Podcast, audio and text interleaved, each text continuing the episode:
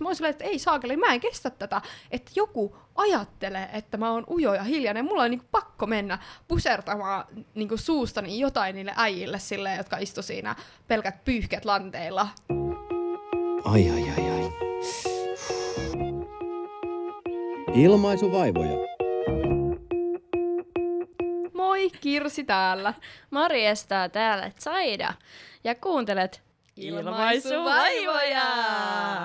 Ja tässä podissa me nostetaan, kuulkaa jalustalle, arjen vuorovaikutustilanteet. Kyllä. Me kerrotaan teille vähän viestinnän opiskelijan näkökulmasta siitä, että mistä on vaikeaa puhua ja kuinka kiusallisetkin vuorovaikutustilanteet voi händellä kuin pro. Ja aseina ilmaisuvaivoja vastaan toimii meillä tutkimustieto ja häpeilemätön huumori. Uhu! Eli tervetuloa kuuntelemaan myös te kaikki uudet, jotka olette saapuneet tänne meidän kakkoskaudellemme.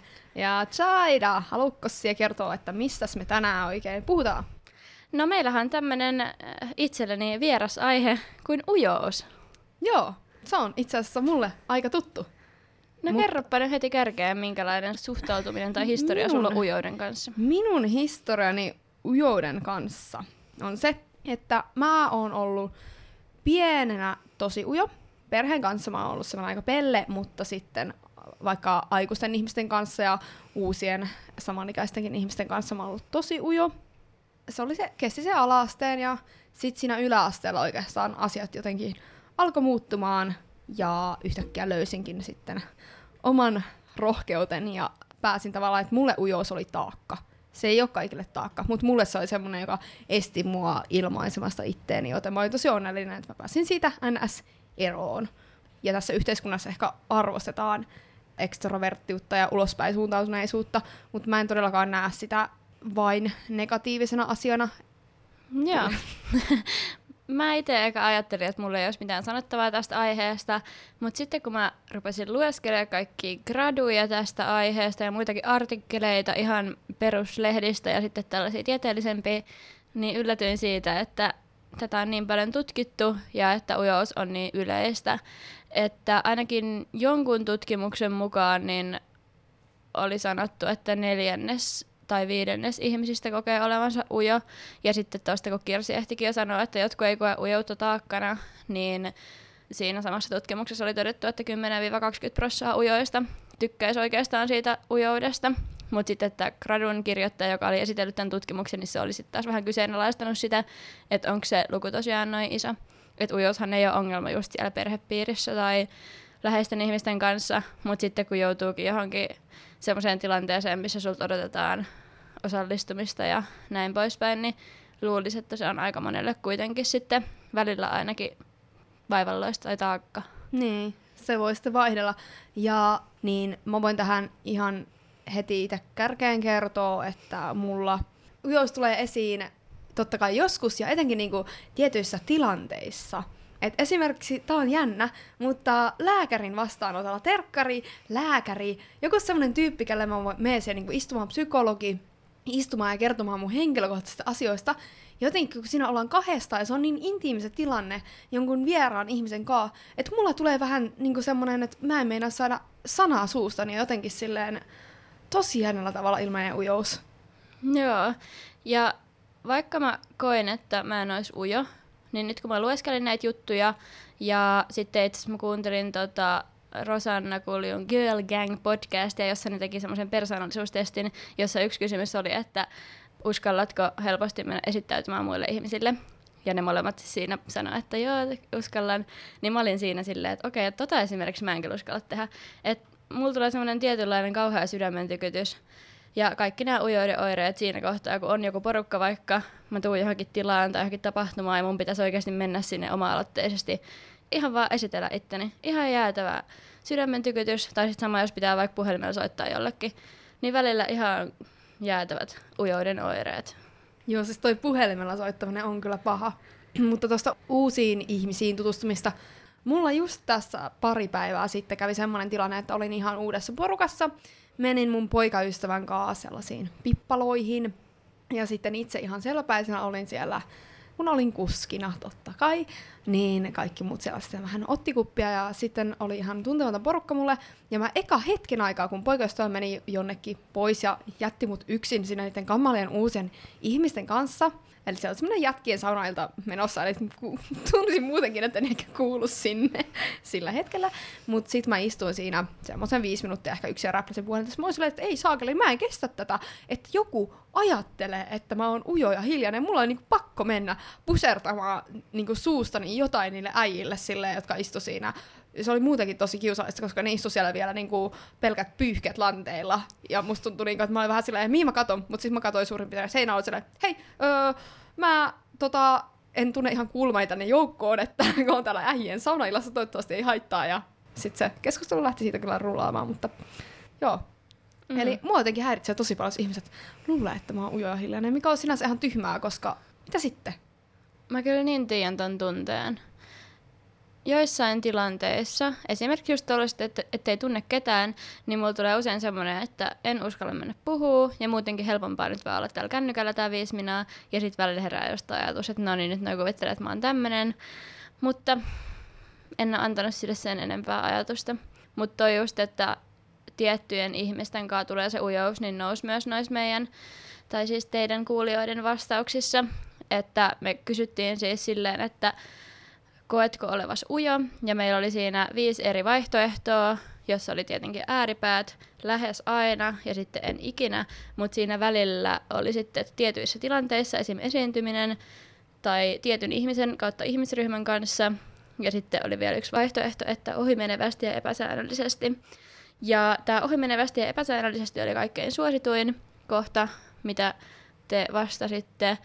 Ja sitten myöskin tuolle tietyissä tilanteissa tiettyjen ihmisten kanssa, niin tuli tosi paljon vastauksia, että noi ääripäät aina ja ei ikinä, niin oli tosi harvinaisia, että vaan yksi tai kaksi ihmistä vastasi, että olisi näin. Että ehkä se ei ole niin yksilitteinen juttu tämä ujous. Joo, ei todellakaan. Ja kiva varmaan teille kaikille tietää se, että kyllä muillakin sitä ujoutta on, koska monesta ajattelee, että vitsi kaikki muut on niin rohkeita, kun näkee vaan se ulkokuore. Ei sitä tiedä, vaikka on supersosiaalinen ja esillä oleva ihminen, että jossakin jännittää sitä tilannetta, ja se ei vaan näy päälle päin. Mutta itse asiassa nuo kysymykset, tai tuo kysymys, mikä me esitettiin, se pohjautuu tällaiseen McCroskin viestintäarkuustermiin. Ja tämän viestintäarkkuuden, eli Communication Apprehensionin mukaan kaikki ihmiset kokee jossain vaiheessa viestinnästä pidättäytymistä, eli tuota Communication Apprehensionia. Ja toisia se haittaa kuitenkin niin paljon, että se häiritsee oikeasti elämää ja kaikkea toimintaa. Ja tämä on ihan biologinen piirre, joten siihen ei voi vaikuttaa ihan niin kuin täysin. Eli jokseenkin se on pysyvää. Ja tuolla viestintäarkuudella on eri tasoja. Ja tasoja on piirretyyppinen, eli se on just tämä ehkä vähän pahin luokka, että suhtautuu oikeastaan kaikkiin sosiaalisiin tilanteisiin ujostellen ja pelokkaasti. Ja on tosi ahdistavaa olla niissä sosiaalisissa tilanteissa. Sitten on tämä kontekstisidonnainen, joka liittyy esim. siihen, että lääkärissä vaikka meikäläistä ujostuttaa, niin se voi olla tietty tilanne, jos ujostuttaa, ja sitten muissa tilanteissa voi olla ihan rento. Ja sitten on tämä henkilö- ja ryhmäsidonnainen, eli se liittyy tiettyyn ihmiseen tai tiettyyn ihmisryhmään. Eli vaikka mä voisin olla ujo goottien, en tiedä miksi gootti tuli mieleen, mutta goottien seurassa. ja sitten on vielä tämä... Varsinainen ihmisryhmä. Kyllä. Tosi tosi laaja ja Tämä tuli jostain mun a- aivojen syöpäreistä, eli ilmeisesti mä jotenkin pelkään gootteja.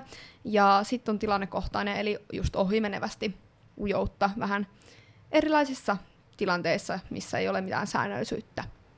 Eli sellaiset sieltä voitte vielä, jos ette ole käyneet tuolla Instagramissa kurkkaamassa, niin voitte vielä nyt tätä kuunnellessa miettiä, että mihinkä ryhmään itse ehkä kuulutte. Joo. Mä itse tarkastelin tätä aihetta sellaisen kasvatustieteen gradun kautta, joka oli Petri Kiiverin kirjoittama. Ja tässä gradussa niin määriteltiin ujous sellaisen kirjan kuin Ujot ja introvertit mukaan. Eli siinä oli sanottu niin, että ujous ei ole jatkuva tila, vaan salpautumisen kokemus tietyissä tilanteissa. Niin toi on mun mielestä aika hyvä, koska yksi ujouden muoto on se, että haluaisi oikeasti olla mukana sosiaalisissa tilanteissa.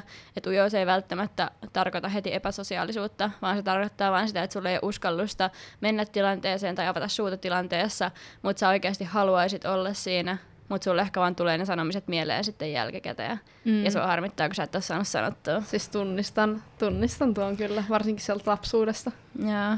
Törmäsit sä millaiseen ujouden määritelmään? Niitä tuntuu olevan aika erilaisia. Joo, no mä törmäsin tällaisen ujo, ujo määritelmään. Eli tämmönen, mun mielestä oli aika hyvä lausahdus.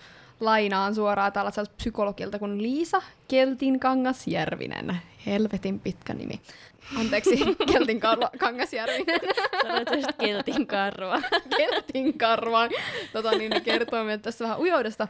Eli ujo on harmin välttelijä, joka ei helposti poistu mukavuusalueeltaan yllättäviin sosiaalisiin tilanteisiin. Ja sitten löysin jostain tuntemattomilta, teiltä tuntemattomilta tällaisen lähteä, että ujous on yksi synnynnäisistä temperamentin piirteistä, tapa toimia ja reagoida tietyissä tilanteissa. Yksilölliset temperamentin piirteet ovat osa ihmisen persoonallisuutta, jota puolestaan esimerkiksi ympäristö muokkaa. Ja tämä saattoi olla tämän keltti karva, järvikarvan niin kuin sanomaa, mutta en ole ihan varma. Joo, no siis ainakin persoonallisuuspsykologian mukaan kuulemma ujous olisi niinku peritty ominaisuus. Ja sitten taas, kun on tosi paljon näitä eri koulukuntia, niin sitten psykoanalyytikoiden mukaan esimerkiksi ujous on vain oire ää, jostain sielun ristiriidoista Oho. tai minäkäsityksen ja kokemusten ristiriidoista. Ja tämä oli musta ihan sika kiinnostava, että tämäkin oli ilmeisesti, mä en ole var- varma, onko tämä Donald Kaplan nyt psykoanalytikka vai joku muu, mutta sen näkemys oli, että ujous on yksilön liiallista keskittymistä itseensä, eräänlaista narsismia. Että jossain tutkimuksissa oli todettu, että ujouteen liittyy vihaa ja sitten sellaista ylemmyyden tunnetta itsestään ja sitten siitä tulee jotenkin huono omatunto tai huono fiilis, kun se todellisuus ei kuitenkaan vastaa sitä, mitä sä ajattelet sisällä itsestäsi. Siis tää on aika jyrkästi sanottu. Siis monista ihmisistä, jotka on ujoja, niistähän just voi tulkita tolla tavalla, että ne on vaan ylimielisiä ja sen takia ne ei viitti puhua. Ja niillä on jotain vihaa sisällä niin kuin ekstrovertimpia ihmisiä kohtaan. Ja toisaalta joo, mä oon kohdannut tällaisia tyyppejä, mutta sitten voin sanoa itsestäni, että enhän mä nyt niin kuin ollut sen takia ujo, että mä olisin ollut yli... Toisaalta joo, siinä keskitytään itteensä ja ajatellaan liikaa sitä, mitä muut ajattelee minusta, mutta sitten toisaalta ei tuo mun mielestä ole koko totuus. En mä voi uskoa, että kun, jos vertaa suomalaisia jenkkeihin, niin kaikki suomalaiset on niin pääpiirteet tai silloin ujoja, niin ei se nyt voi tarkoittaa, että kaikki suomalaiset on ylimielisiä, vaan siihen liittyy niin paljon myös ympäristö ja kaikki muu. Niin toi on kyllä hyvä pointti, että sehän on tavallaan itsekeskeisyyttä, että miettii kauheasti sitä, mitä muut ajattelee susta. Ihan niin kuin muut koko aika vaan miettis kaikkia muita, kun oikeasti kaikki miettii itteensä. Niinpä. Ja sitten Ujo ehkä vielä enemmän miettii itteensä, koska se ajattelee, että kaikilla on hänestä joku mielipide ja näin poispäin. Joo. Siis järkeen käypää. Ujoushan sinänsä ei ole mikään oikein kunnon käsite, tai sitä voi selittää niin monella tavalla, mutta esim. introverttius, sehän on se persoonallisuuspiirre, että niin kun vetäytyy mieluummin yksin ja tykkää siitä, niin kun ei ole niin paljon esillä. Ja sitten taas on esimerkiksi selektiivistä mutismia, eli sitä, että ei vaan pysty puhumaan tietyissä tilanteissa. Ja se on sitten tietysti ihan eri asia, vaikka haluaisi. Mutta introvertti ei lähtökohtaisesti välttämättä edes halua. Joo, toi on kyllä totta. Ja sitten oli vielä yksi tämmöinen jako, minkä on tehnyt Phyllis Shaw vuonna 1984. Eli että olisi kolmen tyyppisiä ujoja. Eli ensimmäinen olisi se, että ne ihmiset, joille ei ole sosiaalisten suhteiden solmimisen taito kehittynyt ollenkaan elämässään. Sitten olisi ne, joille on kyllä kehittynyt nämä suhteiden solmimisen taidot, mutta se sulkeutuneisuus ja ahdistuneisuus estää käyttämästä niitä. Ja sitten kolmas ryhmä olisi ne, jotka osaa solmia sosiaalisia suhteita myös käytännössä, mutta silti kokee itsensä ujoiksi. Ja sitä itse asiassa painotettiin monessa jutussa, mitä luin, että ujous on ennen kaikkea ihmisen henkilökohtainen kokemus. Okei. Okay. Siis mä törmäsin tähän tämmöiseen ihan sikamielenkiintoiseen käsitteeseen äh, kuin love shyness, eli rakkausujous. Ja se on Gil Martin, Brian Jean. Nämä nimet on meidän vahvuus aina. Joo, niin jo. Gil Karvakorvan Martin. lisäksi nyt saatiin Joo, sitten joku niin. kelmertti, eikö mikä se oli? Ke- Kelmertti kertoo meille tässä, että hän teki tällaisen tutkimuksen, joka koski siis hetero, sinkku, ei koskaan naimisissa olleita miehiä. Peräkammarin poikia. Just, just näitä, peräkammarin poikia. Ja tämä rakkausujous, siis oli sellaista ujoutta, mikä ilmenee epämuodollisissa sosiaalisissa tilanteissa naisten kanssa. Eli vaikka treffeillä. Hei, kannakaan muuten kuuntelemaan meidän treffijakso tuolta edelliseltä kaudelta. Mutta joo, asiaan. 1,5 prosenttia kaikista amerikkalaisista miehistä kokee tätä rakkausujoutta. Aika Öö, vähän. Lukumäärään se oli jotain neljä miljoonaa jotain. Aha, Että- aika paljon. Nimenomaan. Ja tota, naisethan tällaiseen niin kuin, tilanteeseen, että ne ois tietyn osan elämänsä rakkausujoja, niin ne sopeutuu siihen tilanteeseen aika hyvin, mutta miehet ei. Varsinkin nämä tässä tutkitut nämä heteroseksuaaliset miehet, jotka ei ole koskaan ollut naimisissa, niin niille tulee niin kuin ongelmia tästä aiheesta. Ja ihan sekä mielenkiintoinen pointti tässä oli myös se, että jenkkiyhteiskunnassa naisilta hyväksytään tietty aste ujoutta, mutta miehiltä oikeastaan ei. Et se on tosi ei haluttu, että miehet ois ujoja. Ja miesten pitäisi jotenkin ottaa itselleen semmoinen rooli, tai niin pitäisi ottaa roolia tilanteessa, johtaa tilanteita, eikä olla ujo. Mutta naisille on oikeastaan ok olla passiivinen ja ujo tai johtaa tilanteita. Että tämä on niinku tosi mielenkiintoista.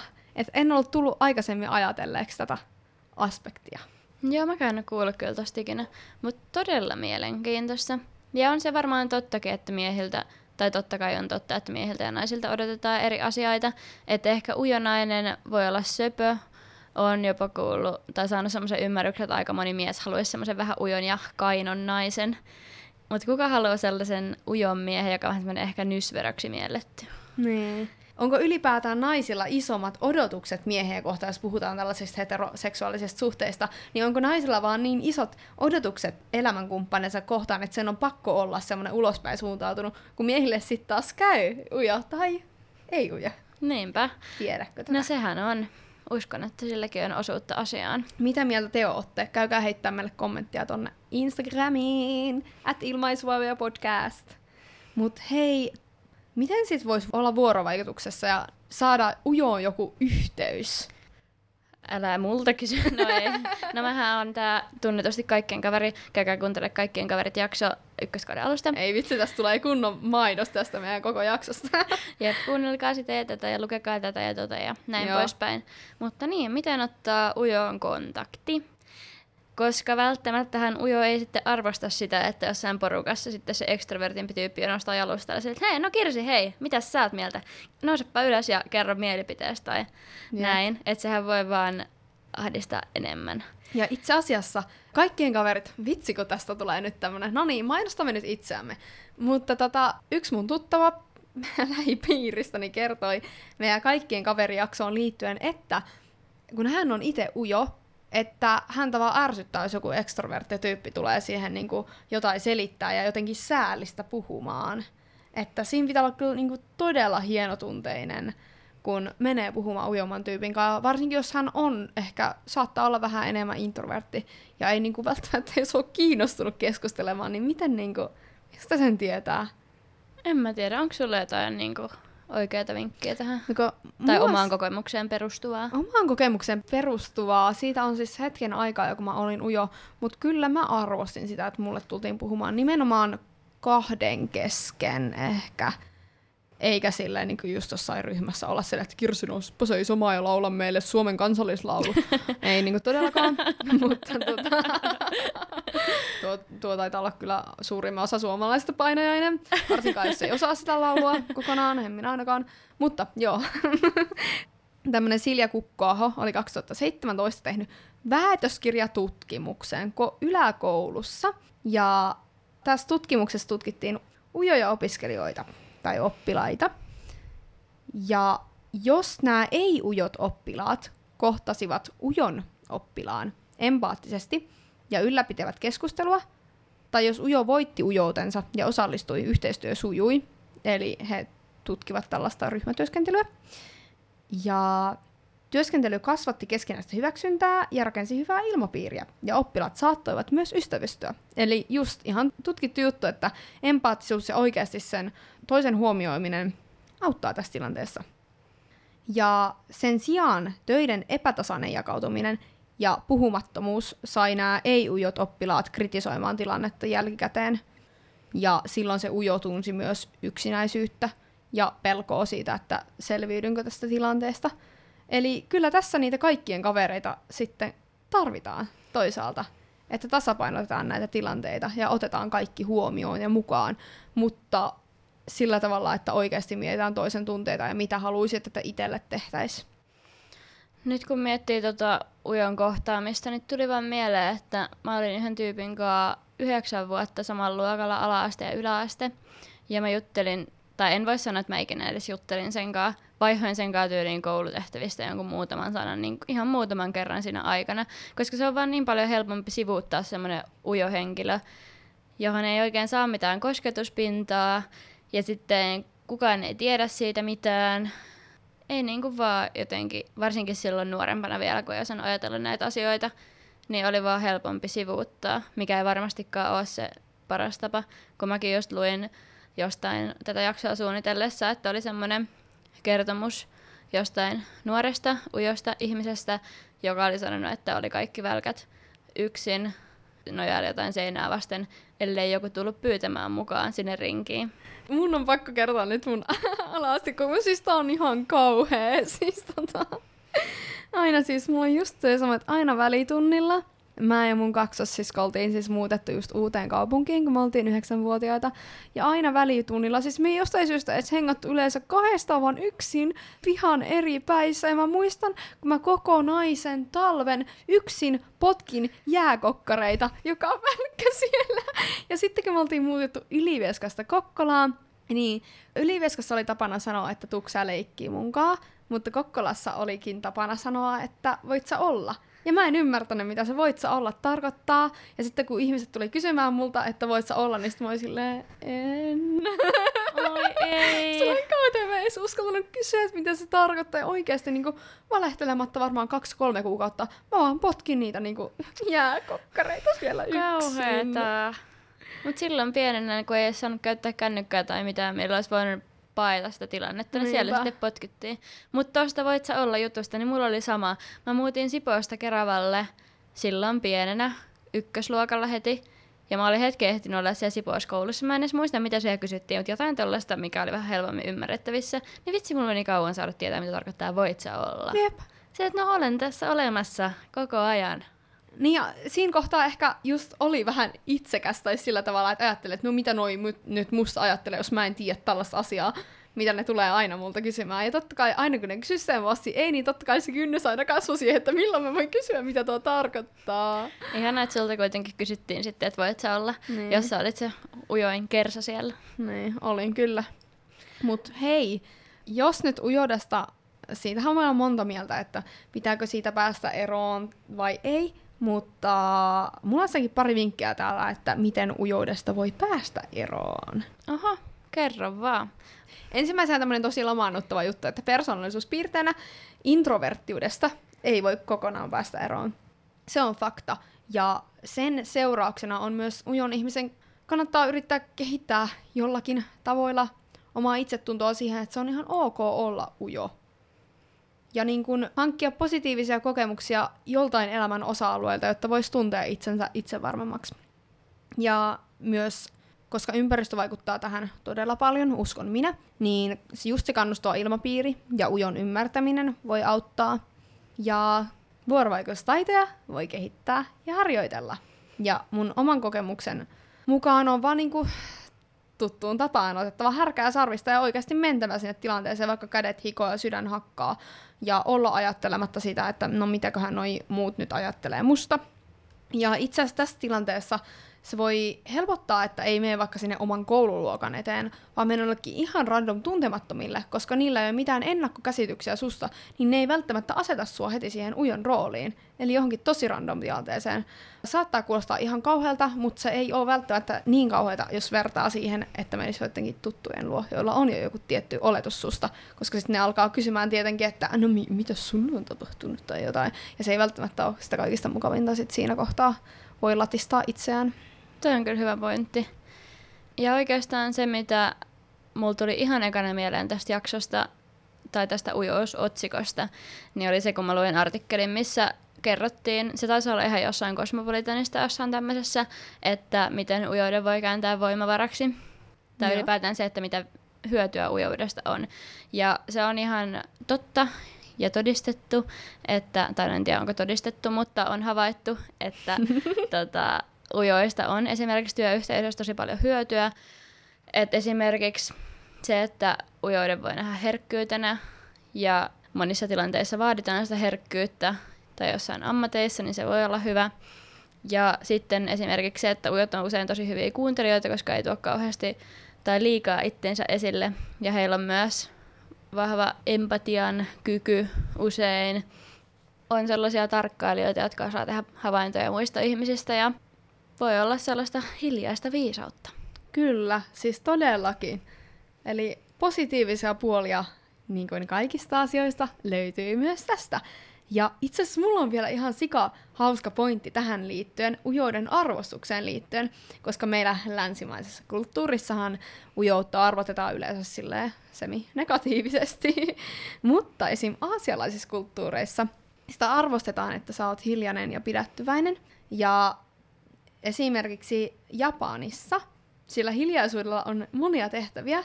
Siis siellä on, oliko se nyt, jos se väärin muistan, niin oliko siellä yhdeksän eri sanaa vai seitsemän eri sanaa erilaisille hiljaisuuksille. Eli esimerkiksi hiljaisuuden tehtävä voi olla se, että kunnioitetaan vanhempia, jotka on ylempänä sellaisessa sosiaalisessa hierarkiassa. Ja sitten voi olla sellaista hiljaisuutta, että annetaan toiselle osapuolelle aikaa arvioida tilannetta. Ja sellaista, että halutaan säilyttää sosiaalinen harmonia. Siistiä. Kyllä. Mutta eikä aleta pistämään tätä ujousjaksoa pakettiin. Meillähän on viikon sanalasku. Ei vitsi, mä unohdin koko viikon sanalaskun. Mutta Eikä. meillä on se. Se on, mulla on se täällä. En mä sitä kokonaan unohtanut, mutta Annahan tulla sieltä. no, rohkea rokan syöpi, mutta ujo se kuolee näläkähänsä. Mä en tiedä, mihin toi niinku perustuu, että onko se rokka niinku pahaa. Eikö se rokka ole herne, hernekeitto? Ja sit se on tuntemattomassa sotilaassa se yksi, se oli yksi mun Ah, niin totta. No joo, mut kyllähän toi sopii tuohon rohkia rokan syöpi, koska ujo usein nähdään rohkean vastakohtana. Menee jatkoon. Tuossa ei kyllä ollut niinku päätä eikä häntää, mutta hyväksyn. No, Voitte sitten tulla sanomaan tästä kuuntelijat meidän Instagramiin vaikka mielipiteenä, että onko teillä jotain oikeaa mielipidettä, kun Sairalta ei saanut kuin tuollaista poliitikkojen pyöreitä puheita. No sano itse, mitä tykkäät tosta. No, mun mielestä se on totta, jos jotain mahdollisuuksia vaikka annetaan, niin kyllähän rohkea siihen tarttuu ekana ja ujot jää sitten nuolemaan näppejä ehkä. Toi on kyllä totta. Että sinänsä. Mutta jos ei ole kyse mistään nopeuskilpailusta, niin siinä vaiheessa ujo voi kyllä voittaakin. Niin. Meistä on moneksi ja kaikkia tarvitaan. Siinä on toinen ympäripyöreys. Niin on. Latteus teille. Kiitos no, tästä. mulla on tämmönen, että ujo mies ei komiaa akkaa saa. Niin, tää liittyy tähän Love Shinessiin Niin itse asiassa. liittyy. Ei vitsi, onpa hauskaa, koska me ei oltu kerrottu toisillemme tätä jaksoa ennen näitä meidän löytämiemme hienoja tutkimuksia. Niin Eli ollaanko me nyt samaa vai eri mieltä? Ujo mies ei komiaa akkaa saa vai saako? No saa tietenkin. Eihän ulkonäkö ja niin kuin, luonne mitenkään korreloi tai niin kuin, sillä tavalla, että jotkut tykkää ujoista ja jotkut tykkää vähemmän ujoista, eikä se riipu siitä, että kauniit naiset tykkäävät vain rohkeista miehistä. Adoniksista. Kyllä, en ole samaa mieltä. Juu, ei jatkoon. Ei. Dude. Mutta äh, me lähdetään nyt tästä kesälaitumille. Mitä? Tai siis... Syyslaitumille. joo, no joo. Lähtekää tekin vähän laitumille. Nonni, yes. Moi. Adios.